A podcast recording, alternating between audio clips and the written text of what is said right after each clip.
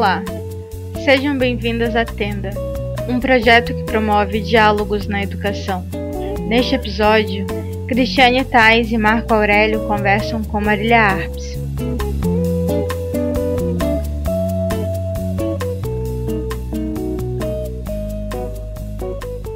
Então, Cris, boa noite. Boa noite, Marília. Boa noite, Marco. Boa noite, Marília. Então, a Marília Harps ela é uma amiga querida, né, que está aqui com a gente hoje para conversar. Eu vou ler um pouquinho da formação dela. Ela possui graduação em Educação Física, bacharelado e licenciatura pela FURB. Atualmente ela é mestranda no programa de educação da FURB e também é integrante do Núcleo de Estudos Interdisciplinares da Criança e do Adolescente, né, Marília? Tu queria contar um pouquinho para a gente da tua formação acadêmica, por que que tu escolheu fazer educação física, quais teus caminhos nesse percurso? Boa noite, Marco. Boa noite, Cris. Boa noite a todo mundo que está assistindo a gente. Então, eu, o meu caminho na educação física começou quando eu era pequena ainda. Eu sempre tive muito contato com esporte, com atividades físicas, atletas na família, enfim. E desde, desde que eu me lembro, assim, eu falava que ia fazer educação física. No começo, todo mundo achava que era só para imitar o meu irmão, que falava a mesma coisa, né, que estava entrando na graduação na época. Mas, no fim, cursei todo o ensino médio e logo depois que eu terminei o ensino médio, entrei na graduação em educação física. Fui atleta durante todo todo o ensino médio, ali uma parte da escola ainda, e durante toda a minha graduação também.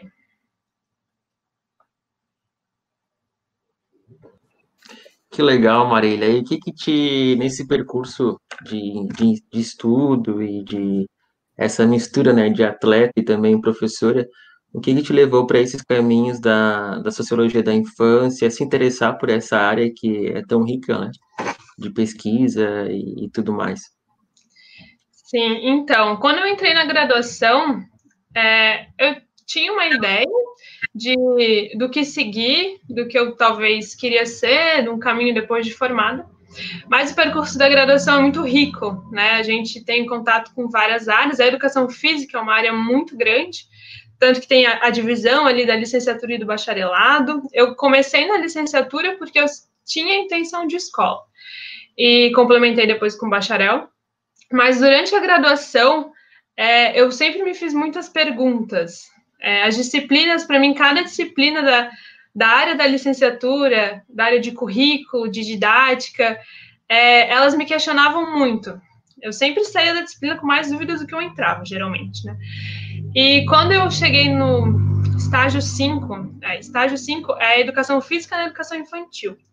A gente tinha tido pouquíssimas discussões sobre criança, sobre infância, e o estágio 5, que é na educação infantil, então, foi o estágio que mais me trouxe questionamentos, um estágio que talvez, talvez não, que com certeza eu mais busquei conhecer, né, que a gente tem um estágio, pelo menos aqui na graduação na FURB, que é o primeiro semestre é, observação, no, acho que ainda assim, observação de primeiro ao quinto ano, e no segundo semestre é a docência. Aí depois, a atuação é observação de quinto ao nono, de sexto ao nono, e depois docência. A educação infantil é um estágio só. Então, a gente, nesse estágio, a gente discute criança, a gente discute infância, a gente vai para a prática, a gente volta, a gente planeja. É muito intenso, é um estágio muito intenso. E foi nesse estágio que eu comecei a olhar para a educação infantil, me interessar muito, e não deu tempo de responder tudo que eu tinha, né? Todas as dúvidas que eu tinha. Então, na fase seguinte, que é a set, é, tem uma fase, não, na próxima, na sétima fase, enfim, que é o estágio 7, na minha época ainda, o estágio 7 a gente tinha que fazer um artigo, né, numa pesquisa. Hoje é um relato de experiência, né, os acadêmicos vão para a prática e relato. Mas na minha época era, um, era uma pesquisa. Então, eu resolvi pesquisar o projeto Linguagem do Movimento, que é o projeto que, é, que insere os profissionais de educação física na educação infantil aqui no município. E depois foi só, eu foquei só na educação infantil mesmo. Então, fiz o meu, o meu TCE, é, fui trabalhar em 2018, me formei em 2017. Em 2018, fui atuar no projeto Linguagem do Movimento, tinha 40 horas a educação física ela é 10 horas ou no máximo 20 horas por ser, então eu passei por nove CIs da cidade. E em 2019 eu saí do projeto para justamente entrar no mestrado. E no mestrado meu foco de pesquisa também é a infância, a criança, que é a minha companheira de grupo, e principalmente também a educação física, né, que é a área que eu que eu tanto gosto e é a minha formação. Bom, Marília, a gente sempre conversa assim, né, que tem uma visão da educação física, pelo menos quem não é da área, de que é muito voltada para o esporte, para o comportamento físico, rendimento, e até nas escolas, assim, né, de educação básica, a gente vê que é muito voltado para o treinamento, né? Vôlei, futebol, handebol, jogos, das, jogos da primavera, essa coisa mais esportiva. E aí, quando tu fala linguagem do movimento na educação infantil, quem é da educação infantil já tem uma familiaridade, né, com esse termo de linguagem e tudo mais. Mas como que é para ti, da formação, assim, específica da educação física, né, perceber essa, essas diferenças entre uma educação física mais psicomotora, mais do desenvolvimento, e uma educação física mais da linguagem. Então, é, tu tocou em vários termos, né, Cris, numa mesma pergunta. Vamos, vamos tentar ir por partes. É, a educação física, ela historicamente, ela já tem, ela traz, né, na história, é, uma educação física de cunho esportivo, que se justificou na, no âmbito escolar, enfim, como uma disciplina que fosse, ou bem é, na década de 30, que fosse é, é, refrescar a cabeça do aluno, enfim, mas numa ideia de recreação, talvez, também. E o tempo passou, muitas críticas eram feitas à disciplina, até hoje, enfim, e na década de 80, então, é, se faz uma crítica ao paradigma da aptidão esportiva, que emerge o paradigma da aptidão esportiva como, como um, um, um, modo de justificar a educação física na escola, né? trazendo o esporte. A educação física precisava buscar é, trazer um objetivo, né? se justificar, e se justificou por meio do esporte. É, na educação infantil, então, é, por isso, talvez, né, o meu contato com a área, desde pequena dentro do esporte, mas quando cheguei na graduação, é, a gente estuda toda essa história, né? Então, quando eu cheguei na graduação, eu comecei a estudar mais educação infantil. Eu percebi que a educação infantil ela tem uma, é, uma inserção recente, na, é, uma inserção recente na, na é, na educação básica, me fugiu a palavra, na educação básica, porque é apenas com a LDB lá de 96, que a educação infantil passa a ser a primeira etapa da educação básica, né?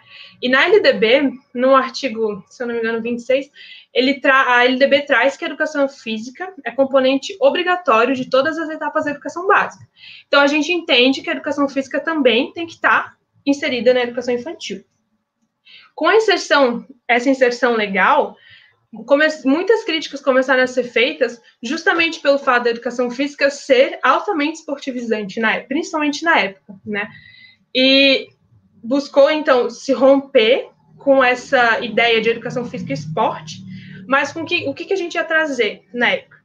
Adentrou, então, na educação física, principalmente na educação infantil, a psicomotricidade, porque precisava justificar, precisava trazer uma justificativa. E a psicomotricidade com a psicomotricidade, né, a educação física, então, ela se justifica como se, auxiliando a criança a se desenvolver, a desenvolver é, a alfabetização, enfim, sempre trazendo é, é, esse aspecto psicomotor aliado a outras coisas. Né? Até porque, né, na educação infantil, no começo, tinha muito essa fundamentação da psicologia, né? Hoje a gente Exato. já percebe outras áreas de conhecimento discutindo a criança, a infância, mas nessa época que tu cita, a psicologia ainda era muito forte, né? Sim, na própria pedagogia, né? É, talvez por essa, até por essa questão de as duas áreas trazerem a psicomotricidade, enfim, trazendo essa justificativa, criou uma tensão muito grande pela educação física não ter um objetivo, né? É, a gente escutava, escuta muito, vê em alguns trabalhos que o pedagogo dizia, mas a educação física faz a mesma coisa que eu faço? E é verdade, porque os dois se justificam, a, pedagogia tinha essa, essa ideia também, né, de criança e trazia consigo e trazia para dentro de si, né? E a educação física também se justificou por esse meio. Então o trabalho era igual, não tinha uma especificidade. E hoje a educação, a gente busca na educação física entender justamente a criança, né? A gente, eu digo, a gente busca nós, né, no nosso grupo, a nossa ideia, vários autores também discutem a educação física nesse meio, a partir da sociologia da infância. A gente ainda tem vários trabalhos, vários autores que também defendem a educação física a partir da psicomotricidade. Mas a gente tece várias críticas a isso, porque tem vários pontos que a gente consegue criticar e com certa autoridade, né, que não, não nos é rebatido. E a sociologia da infância, então, ela entra justamente para. Ela entra, adentra, né, não só na educação física, ela entra na pedagogia, ela entra com, em todos os profissionais ali que, que trabalham no centro de educação infantil, a própria gestão, os próprios documentos hoje são. É, tentam trazer essa ideia da criança e da infância. E ela, a sociologia da infância ela ajuda a educação física no quê?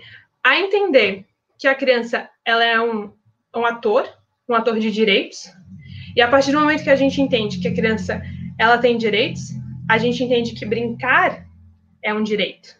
O brincar, ele, esse brincar enquanto direito da criança, ele está na LDB, ele está na Convenção dos Direitos da Criança, lá de 89, ainda antes da LDB. Ele está em todos os documentos que norteiam a prática da educação física na educação infantil. É, a, desculpa, os documentos que norteiam a educação infantil no geral. A BNCC, os PCNs, as DCNs, todos os documentos. Aqui em Blumenau também as diretrizes curriculares municipais, elas trazem, a da educação infantil traz o brincar como direito da criança. E a partir do momento, então, que a educação física entende essa criança assim, entende esse brincar assim, é, enquanto direito dessa criança que é produtora de cultura, a gente entende que brincar vai muito além de só fazer um circuito, de só pensar o brincar com fim nele mesmo, uma atividade com fim nela mesma, que seja uma atividade para é, se ter um objetivo final. Quando a gente tende a brincar a criança como construtora, a gente tende que ela também, ela também não, a gente tende que ela é detentora do brincar. Somos nós que devemos adentrar nessa ideia. E tem algo que sinaliza que é muito importante, Marília, que a gente conversava ontem na live de ontem com a Lili e o, e o Aurélio, é justamente isso, né? O professor, o pedagogo, ele está ali e não basta, não é só trabalhar o circuito, não é só trabalhar o exercício, não é só trabalhar o movimento. Tem todo esse contexto social, cultural, filosófico, que só alguém que realmente estuda a área vai poder trabalhar com a criança, né? É, é todo um contexto que é, é, muito maior do que o exercício em si. A gente comentava isso ontem, né, Cris, na, na nossa live. E, e tu traz isso com tanta clareza, com tanta firmeza, que e é importante a gente afirmar isso nos nossos tempos, né? Principalmente a educação infantil, que ainda é uma luta para inserir a educação física, as artes, por exemplo, que vem da música, e também trabalhei em projetos com, com educação infantil. A gente sabe que, que a realidade de Blumenau, com esses projetos de, de música, de linguagem do movimento, né, os educadores, educadores físicos e também os artistas, que é uma realidade que não é a realidade do nosso país, por exemplo. Uhum. Então, é algo tipo, é algo à parte, digamos assim. Sim, e... sim. Pode ser? Não, é por isso que é importante é, é, trazer essa discussão, né? Levantar, porque qual é a importância do profissional de educação física na educação infantil? O, o que, que, ele vai fazer de fato lá? Né? E aí tu trazes com toda essa propriedade teórica e também prática com muito, com muito êxito, né? Isso é muito interessante na tua fala. Uhum. E assim, a gente tem uma especificidade, né? É, essa inserção legal, ela também ela aconteceu por um, diversos fatores da época, enfim, mas a gente tem sim uma especificidade nesse trabalho, que é fazer talvez uma, tra uma tradução, enfim, das práticas corporais de movimento que a gente encontra na educação física até na, na própria BNCC da educação é, do ensino fundamental ali, trazer essas práticas para a educação infantil. Né? Não é só fazer um, uma brincadeira para desenvolver a motricidade fina, enfim, é, é trazer essa ampliação de mundo para a criança, né? E essa, as práticas corporais, elas realmente são da educação física. Agora, uma atividade de motricidade, o pedagogo às vezes tem muito mais propriedade que a gente para fazer, né? Ela, que nem eu falei, eu, a gente tem um semestre na educação física é, que, que estuda, enfim, é, pensa a criança.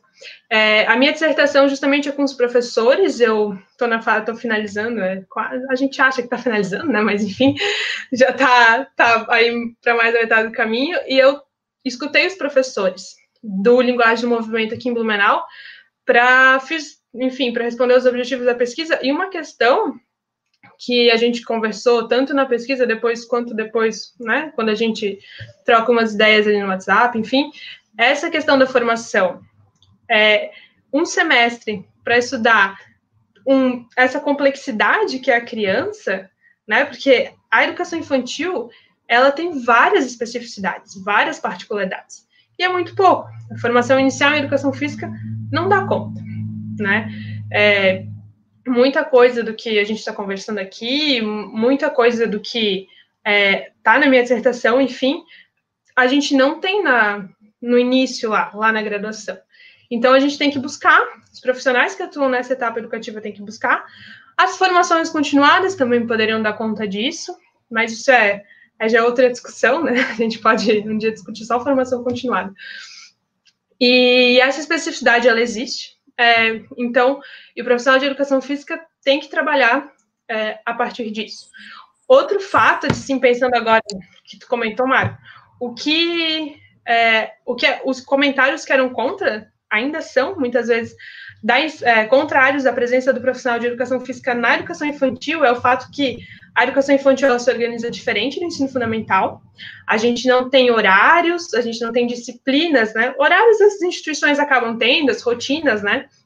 Enfim, que a gente também tenta quebrar um pouquinho com isso, mas não se tem disciplinas. Agora é hora de matemática, que é hora de português.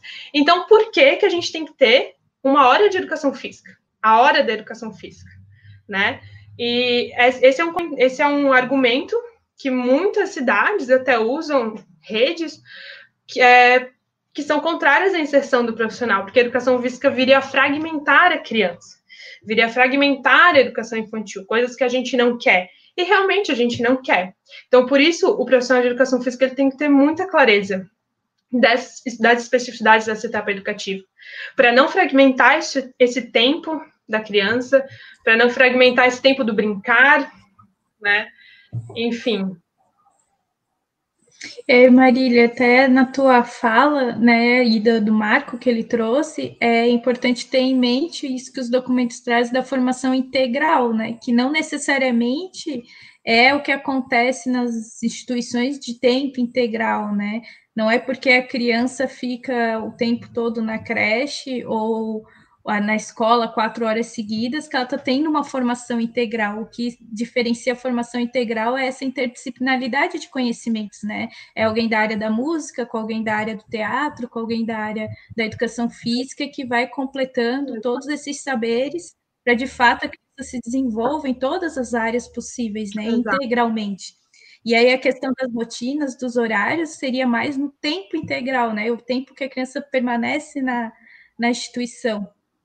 E quando tu fala da, da sociologia da infância dentro da área da educação física, a gente percebe mesmo isso, né? Que os estudos das crianças não cabem só dentro da pedagogia, eles necessitam desses diálogos, né? E a educação física está aí para ajudar, né? Nessa, nesse planejamento com as pedagogas, né? Sim, exato. É, essa questão do planejamento, quando a educação física vem para trabalhar meia hora. Aqui em Blumenau é meia hora para as creches e 40 minutos para os prés. Então, quando o professor vem para trabalhar meia hora com aquelas crianças para fazer tal atividade e ir embora, fragmenta. Fragmenta esse tempo, é, fragmenta o tempo, esse tempo de brincar, e não tem, não tem diálogo, não tem planejamento em conjunto, né? O profissional não, hum, maioria das vezes, não consegue se articular com a, a instituição, porque a, a nossa especificidade, além de trazer essas, essas práticas, né, enfim, para a educação infantil, é também, deve também se articular com a instituição, com os projetos que estão acontecendo na instituição, com as práticas que estão acontecendo e para ampliar, não para dividir, Né? A, nossa, a nossa intenção, tanto educação física, como música, como várias outras áreas, é sempre ampliar. Né? E, e é possível, é, é de suma importância a presença desses vários profissionais né, quando eles ampliam, né? e não quando eles dividem. É, o que eu, que eu localizo, uh, até historicamente, é que o pedagogo, talvez a Cris possa falar isso melhor com mais propriedade para nós, é que o pedagogo tem uma figura meio poli, sempre foi uma, uma, figura meio polivalente, né? Alguém que sabe de que sabe um pouco de muitas coisas, que sabe um pouco de educação física, sabe um pouco de artes, um pouco de música, e que dá essa base inicial ali na educação infantil.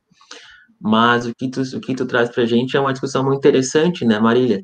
Porque não é, não é que a gente, não é que a gente queira trazer esse currículo do, ensino fundamental para a educação infantil mas é justamente isso que a Cris coloca, propor essa interdisciplinaridade na educação infantil, né, de outros modos, que não sejam esses modos tão engessados, que a gente sabe que o currículo que acaba engessando as escolas, mas modos mais livres, né, e, e mais integrais, e é bem isso que tu coloca, esse integral, essa integralidade é um profissional que possa estar na instituição e que ele possa pensar práticas daquela instituição, o que às vezes não acontece no, no, nosso caso com esses projetos, né?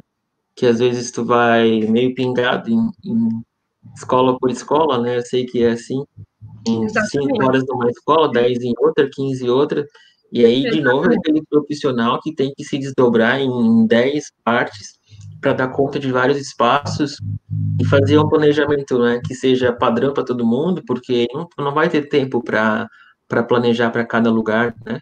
De acordo com, com o PPP, de acordo com a realidade daquele espaço. E, e acho que a tua dissertação, a tua pesquisa, ela pode contribuir para isso, né? Pode contribuir com esse olhar, né? Para a educação física e para o profissional de educação física, né? Acho que na, tu falou que já está na parte da, das entrevistas, né? Já acabou.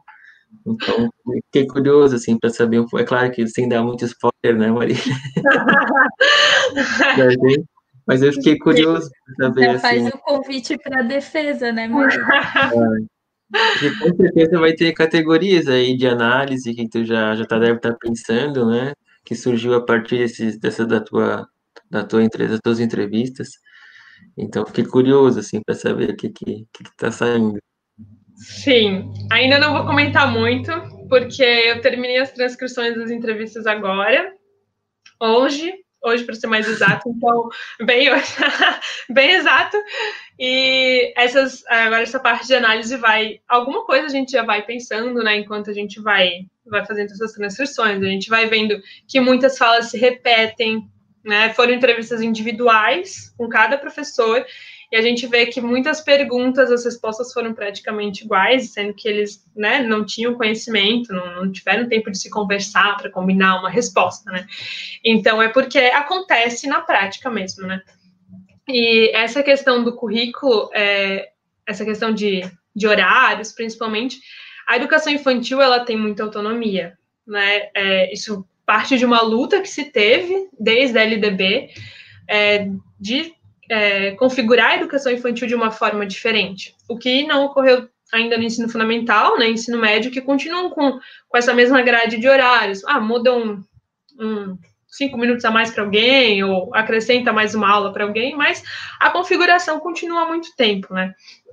E então a, a educação física ela tem uma certa autonomia na educação infantil, quando, é, mas essa autonomia vem das secretarias municipais de educação, vem dos gestores, né, que, até dos próprios gestores das instituições de educação infantil.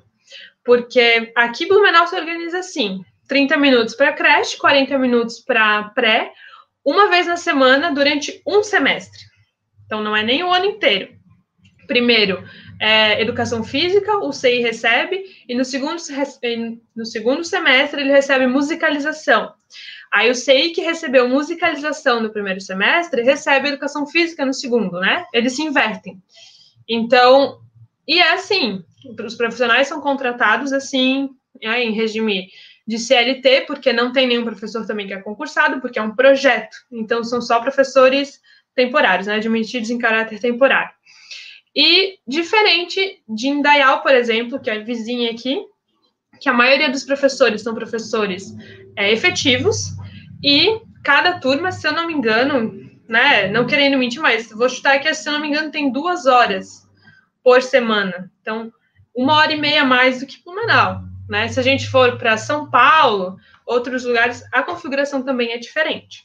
Então, essa, essa autonomia é dada na educação infantil também para quem faz parte desse espaço, seja educação física, seja musicalização. Então, depende muito da rede, depende muito do entendimento que a rede tem, depende muito do, da importância que a rede dá para esses profissionais também. Ô Marília, isso tem muito a ver, às vezes a gente passa despercebido se não faz essa reflexão de achar que a contratação dos profissionais não tem nada a ver com o desenvolvimento do trabalho, pelo contrário, se influencia muito né, no desenvolvimento do trabalho pedagógico dentro da instituição. Porque, como tu mesmo falou, na sociologia da infância, preza muito o brincar como direito da criança, né? E tu tendo uhum. essa vertente, esse fundamento, tu não pode entender que o brincar tem um começo e um término no tempo do relógio, né? Quando tem 30 minutos, né? É, sabe que o brincar ele tem uhum. o tempo da criança, né? O tempo da imaginação, da disposição e como que uma instituição que não tem um professor que consegue estar ali nesse tempo da criança, porque ele tem o tempo do relógio, do contrato, vai desenvolver o que a, o próprio documento fundamenta, né? Tu poderia falar um pouquinho mais desse conceito do brincar e como ele é importante para a linguagem do movimento? Uhum. Assim, é, a gente tem vários entendimentos de brincar, né? É, tem até uma pesquisa que eu uso na minha dissertação que procurou estudar como que o brincar é entendido nas teses e dissertações que estão no portal da CAPES. Então, ou seja, essa pesquisa ela fez um levantamento bem geral de, de como brincar é entendido. E ela chegou à conclusão, não lembro o nome da autora agora para citar aqui, mas se alguém quiser, pode entrar em contato aí, que a gente, a gente vai passando esse material aí. E ela viu que o brincar em, sei lá, algum, né, num tanto de pesquisas, é entendido apenas como um brincar de cunho pedagógico, ou seja, se utiliza do brincar para chegar em algum objetivo de aprendizagem. É, algumas pesquisas trataram o brincar como sendo um direito da criança, no brincar enquanto é, enquanto tudo para a criança, acho que a gente pode ficar também mais fácil de entender, a criança ela, ela brinca desde o nascimento. É a partir do brincar, né, para essas pesquisas e para a gente também, no nosso entendimento, é a partir do brincar que essa criança ela entende o mundo, é a partir dessa, do, desse brincar que ela interage com o mundo, que ela interage com seus pares, que ela interage com os adultos, enfim. E outra parte, outras pesquisas entenderam brincar como um meio termo né? É, se usa o brincar quando dirigido pela pedagogo, enfim, até tinha uma pesquisa na área de educação física, é, para atingir um objetivo, e quando a gente vai para o parque, quando a gente vai para outros lugares, o brincar é livre, né? Então, que acaba se relacionando aquele brincar pedagógico, né? Porque, né, quando eu penso, eu planejo é pedagógico, quando a gente vai para o parque, tem horário do parque, tem horário do, enfim, de outros lugares, do bosque, é livre né? Então, esse brincar, é, e tem vários entendimentos, porém, a gente entende assim, nós, né, que diz a sociologia da infância, e a gente pode trazer esse brincar também, esse entendimento do brincar para a educação física, que a partir do brincar, a criança, ela descobre as emoções, sensações, ela descobre o mundo. Então, brincar é a maneira do qual a criança estrutura a sua vida, né? Então, por isso que esse brincar é tão importante. E porque como que a gente pode trazer ele para a educação física? Eu não sei se foi essa pergunta ali, mas enfim. É, é até porque, assim, de, deixar mais claro, né? Uhum. Muitas vezes a gente pensa na educação física o jogo como brincadeira, né? E aí a brincadeira livre como brincadeira e a brincadeira pedagógica como jogo, lúdico. E aí qual é a diferenciação disso, assim, pensando a sociologia da infância, talvez? Beleza. A sociologia da infância, ela não divide, ela não ela não separa, assim, Os autores não fazem essa diferenciação. Estou falando de jogo, estou falando de brincadeira. É, isso é uma discussão muito grande, muito grande mesmo, é, nas diversas áreas, é, tanto na pedagogia, também acho que tem essa discussão, mas na educação física, principalmente, ela é muito forte. E tem a gente tem autores que defendem jogo e brincar como sinônimos, e a gente tem autores que defendem que jogo é uma coisa e que brincar é outra. Eu vou falar como eu me posiciono. Na minha dissertação, eu diferencio jogo e brincadeira. Eu entendo que os dois têm diferenças conceituais. A gente até tem um, uma autora, é, Kishimoto, não vou lembrar o livro agora também, mas que ela traz no livro que é, jogo, e brinca, jogo, brincar, brincadeira e brinquedo esses quatro termos, são entendidos na educação, é, na educação, enfim, aqui no Brasil, é, como sinônimos por um erro de tradução, por um erro gramatical, que eles têm diferenças, mas com a tradução de, né, de estudos de diversos países, se entendeu assim, e que é um erro da nossa língua, da língua brasileira. E, né, apoiado nisso também, eu entendo que o jogo a gente tem um autor que é que vai falar do jogo Ruizinga. Ele vai definir, é, ele tem um livro muito antigo, é um filósofo, né? Que ele define o jogo como um, é, um jogo, né? Que tem regras, que tem um tempo em si mesmo, ou seja, ele começa e acaba, e que essas regras elas não são é, modificáveis a gente, quando a gente pensa isso, a gente não se remete a um jogo de vôlei, a um jogo de basquete, né? Que as regras estão lá e a gente vai seguir essas regras. Tem os jogos que a gente modifica, tem. Tem o jogo que a gente tira a rede, de, vamos supor aqui, a gente tira a rede de vôlei. Que... Aí o que, que a gente está fazendo? A gente está brincando. Entendeu? Então, eu tenho esse entendimento. A brincadeira, ela, alguns pontos assim, posso pontuar aqui, que esses autores que eu utilizo trazem, que a brincadeira, ela não tem um fim nela mesma, ela não tem um objetivo, ou seja, isso eu ainda está em construção, mas um pouquinho vai ser problematizado na minha dissertação. Até que ponto a gente está realmente brincando? Até que ponto a gente não está passando apenas jogos para as crianças? Porque a brincadeira não tem um, ela não tem um objetivo nela mesma, ela não tem um tempo e ela não tem um espaço determinado. Né? Então, a gente tem diferenças. Tem autores que vão dizer que isso, é, que isso é a mesma coisa que brincar, que brincar é uma coisa. Vai ter. Mas eu faço essa diferenciação. Eu não entendo o jogo e o brincar como sinônimos. Então, eu utilizo na, na minha dissertação jogo e brincadeira. Eu fiz essa pergunta para os professores também, se eles tinham diferen se eles diferenciavam jogo e brincadeira. E mais para frente, desses podem ver as conclusões. o que, que vai sair dessas análises.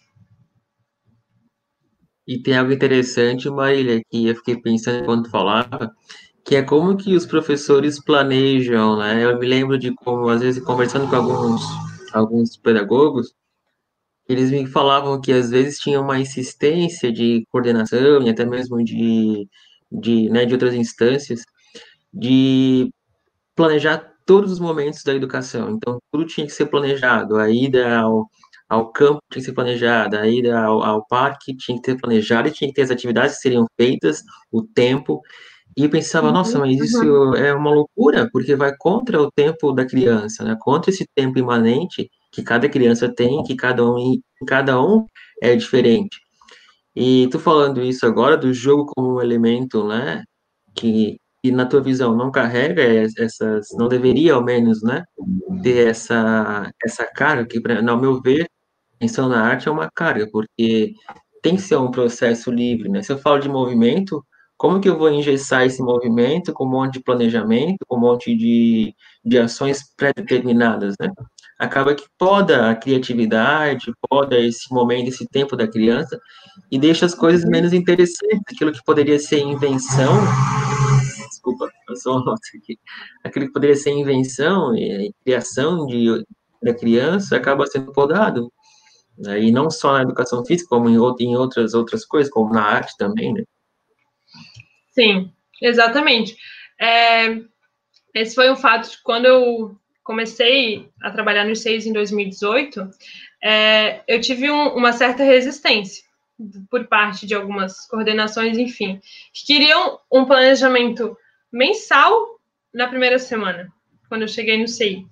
Falei, eu não vou fazer. eu não vou fazer um planejamento mensal para vocês. Desculpa, não vou. Por quê? Porque eu não conheço as crianças, eu não sei quais são os interesses delas, eu não sei quais são as experiências que elas trazem, já, tra já trouxeram para o CI, quais experiências elas querem vivenciar, o que, que a gente pode construir, né? E, enfim, a gente discute, a gente, né? E a gente vai, vai seguindo. Tem, tem professores, enfim, que realmente não, não conseguem, né? Que acabam vão entregar para a coordenação já que eles querem. Enfim, isso vai, isso vai muito de coordenação para coordenação, né? E, mas eu tentava explicar, tentava argumentar o porquê que eu não ia fazer um planejamento para um mês, ainda mais sem nem conhecer, sem nem ter visto as crianças, né?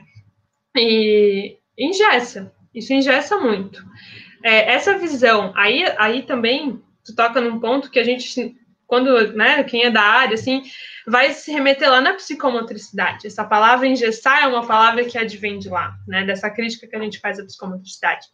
Porque na psicomotricidade, a gente passa para a criança, o, o, movimento, ele é um, o movimento, ele é um mero instrumento de aprendizagem. Né? A gente não considera, a psicomotricidade não considera as formas da criança se movimentar, ela apenas faz com que a criança reproduza o movimento para chegar num determinado objetivo, seja qual for. Geralmente motor, né? De aspecto psicomotor.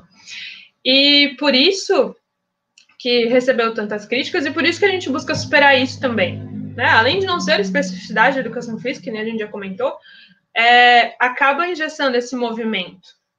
E a criança é movimento. Né? Outro, Outro fator também que a educação física geralmente tenta se justificar é porque nós somos especialistas no movimento.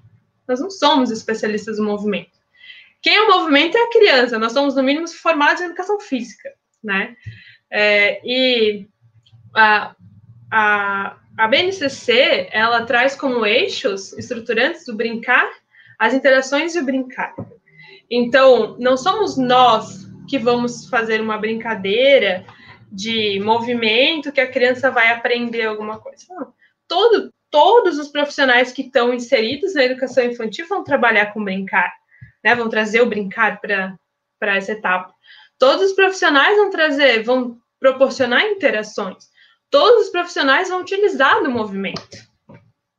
Então, isso que tu falou, Marília, do, do, dos eixos né, da educação infantil, que é as interações e as brincadeiras, a, complementando aquilo que o Marco falou, é, a gente tem essa visão ainda muito é, fechada de que nós adultos temos que trazer o conhecimento, temos que trazer os conceitos para as crianças e elas vão absorver isso de forma passiva, né? Quando na verdade o nosso papel ali é mediar as próprias interações, porque elas de fato vão se movimentar, independente da gente propondo ou não, elas vão se movimentar, elas vão subir na cadeira, elas vão brincar de roda, elas vão fazer essas interações pela, pela possibilidade que se dá a elas de ser livre para fazer, né?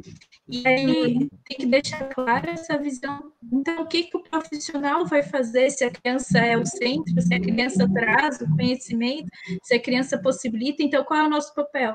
Justamente esse, né? Enquanto especialista da área, de observar e perceber o que, que ela está aprendendo com aquilo, que é diferente da gente trazer o conceito já pronto, a atividade já feita, né? Eu acho que o nosso papel fica muito mais de observador e mediador, né? Tentar ajudar o que ela busca ajuda, né? E não já delimitar as potencialidades dela, porque como tu disse, a criança ela vai ser potente nas suas possibilidades, independente de nós, né? Ela vai experimentar, ela vai ter curiosidade de fazer, de, ela vai cair e vai aprender com aquela queda. Então, mais do que a gente fazer um circuito, né? Tipo, ah, fazer carambota, pular uma cadeira e fazer isso, uhum. é observar o que ela já faz por vontade própria, né? Exatamente. O que eu observo também, uh, no que a Cris, no que, no, no que aquilo que a Cris pontua, e tu também, Marília, e eu queria colocar isso, é como que a, como a gente passa por um processo burocrático que ingessa os professores e os professores acabam também ingestando as suas práticas, né? Porque tudo vira papel e é claro que na educação infantil isso é um pouco é mais tênue, não é tão forte, mas ainda assim é muito presente, né? Tudo tem que virar papel, tudo tem que ser analisado, escrito, pontuado. E aí, nesse processo, a gente vai perdendo toda a sensibilidade, todo esse fazer, que está num nível muito mais, né? Eu, eu, gosto da palavra afeto, muito mais afetivo e de uhum. acontecimento, do que no nível da, da representação, da escrita, dessa burocratização do ensino que é tão. que é paulatinamente, né? Todos os dias a gente que é professor passa por isso. E uhum. como é difícil, às vezes, para os educadores, né? Esse excesso de burocracia como que isso acaba travando a própria prática pedagógica. Devia ser esse olhar do educador, um olhar sensível, um olhar afetivo, um olhar sempre disposto a aprender, aprender a aprender, né? Como dizia aí um educador famoso, que eu não lembro o nome agora. Mas é... eu pensando nisso, sabe? Como que a burocracia às vezes afeta a nossa prática com, com os alunos, né? Uhum. Tem, tem duas coisas que eu quero comentar ali, que enquanto tu falou, eu remeti aqui. A primeira foi quando eu iniciei, né, na docência em 2018, que a gente chega, né, como todos nós deveríamos chegar sempre, né, mas é, dizendo o que eu queria fazer, como que eu pensava fazer, né, quando me chamavam para conversar, coordenação, enfim. Eu escutei de uma professora, que já estava um tempo mais da rede, né, pedagoga, porque a gente tinha, eu não tinha é, convivência com os professores de educação física, né? Era só eu no CI, geralmente é só um professor, geralmente não é só um professor no CI, e a gente se, tinha convivência nas reuniões pedagógicas, né, do projeto. Que em 2018, como não tinha coordenador, ocorreram três, quatro vezes, né? Então foi muito bom. Então, uma professora pedagoga, ela falou para mim: ah, isso aí é, é é, como é que se diz? É, ela quis dizer que era coisa de iniciante, né? Aquele fogo de iniciante, que logo ia passar. Então, isso ficou, essa, esse momento ficou muito na minha cabeça desde daquela semana. Que isso, eu, penso, eu sempre penso comigo, não vai passar, não pode passar, né? Essa intenção de mudar, essa intenção de, de fazer um, um bom trabalho, né? Como a gente, a gente preza. E, uh, então, Marco, ela, com anos de docência, provavelmente viu muito isso acontecer para contar. Para falar assim, né, da assim, rindo, né, da boca para fora, ah, isso aí é coisa de iniciante, daqui a pouco essa vontade toda passa. De que daí eu falei que eu ia trazer materiais para CI, né, e, e, trouxe, fiz tudo que eu tinha para fazer. Enfim.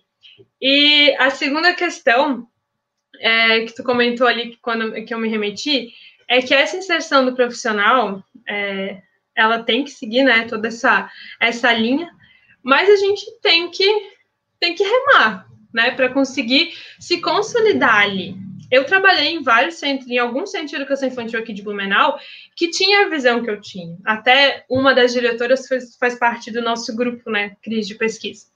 Então, a gente é, eu entregava um planejamento, né, assim, com as intenções depois que eu tinha conversado com as crianças, depois que a gente tinha visto, conversado o que, que a gente ia fazer, né, tinha tido ideias, enfim, depois que a gente tinha dialogado, mas principalmente eu tinha que entregar o registro, o que tinha acontecido disso, porque planejar é uma coisa, agora, a, o que acontece é isso que é o importante, é isso que tem que ir para o papel aí, para ficar registrado, é isso que tem que ser entregue para a coordenação mesmo. Porque eu planejei A, mas aconteceu B, C, D, E. Então, isso que é o importante, né?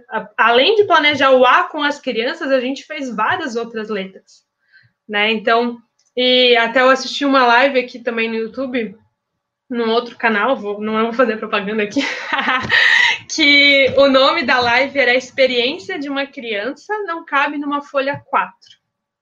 Sensacional o nome. Mas eu, para, eu vou parafrasear essa frase. As experiências que nós temos com as crianças não cabem no planejamento. Essas experiências elas vêm na hora, elas vêm na vivência, na prática. Isso que é o mais importante. Porque é desse registro também que a gente vai fazer os outros planejamentos que vão gerar outras práticas muito ricas também.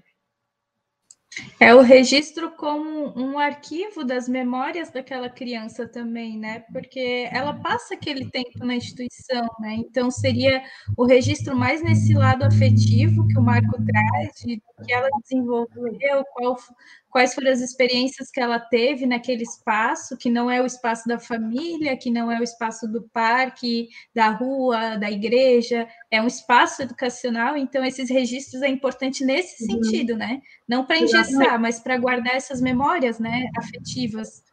E só que mostrando, a gente tem várias pessoas participando, né? A Letícia falou que está aprendendo muito com as suas falas.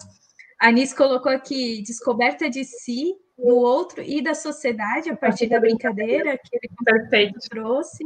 Uhum. E o Márcio colocou aqui uma reflexão: a brincadeira precisa ser livre e observada, e o jogo é disciplinado e orientado, sendo importantíssimo a participação do profissional da educação física. Então, eu acho que seria esse equilíbrio, né? A gente não está aqui dizendo que o jogo não é importante, nem que a brincadeira é por ela mesma completa, mas as duas coisas podem acontecer nesse equilíbrio, né? Exatamente. Um, é, eu fiz estágio de docência, agora no mestrado, com algum, algumas fases da. Uma fase, para a quinta fase da educação física, né? Educação física na educação infantil, enfim, mas com alguns acadêmicos. E algumas vezes a gente, a gente eu escutava assim: é, ah, então eu posso fazer futebol no CI? Não tem problema. não é esse, não é esse o fato. O fato não é o que, o como, o que tu vai fazer. Né? O que, que as, se as crianças querem vivenciar isso, vamos trabalhar, vamos trabalhar várias questões disso, né? Mas é o como você vai fazer isso, né? É, é, vou chegar lá e vou botar uma bola para a criança chutar, ou a gente vai, a gente vai conversar, a gente vai é, discutir várias possibilidades, enfim, né? É o como, não é o que.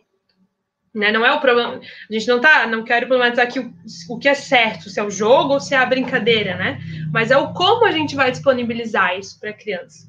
É, e o professor, ele é ele quem vai garantir esse direito, né? Que a gente a gente fala brincadeira porque eu eu prezo, eu, o meu foco é a brincadeira, né, na educação infantil. Não, não quer dizer que não tem jogos, enfim, mas quem vai possibilitar para a criança e como vai possibilitar esse direito é o professor. E o professor, é, tem duas coisas que ficaram sinalizadas para mim e que eu percebo na, na, tua fala, Marília, que é um professor, uma imagem de um professor que é muito mais um técnico, né? Que vai lá com o planejamento pronto e só vai aferir, ah, ele conseguiu fazer isso, e vai aferindo o que ele fez certo ou errado. E o segundo é o professor que vai muito mais para experimentar com, né? experimentar com as crianças possibilidades.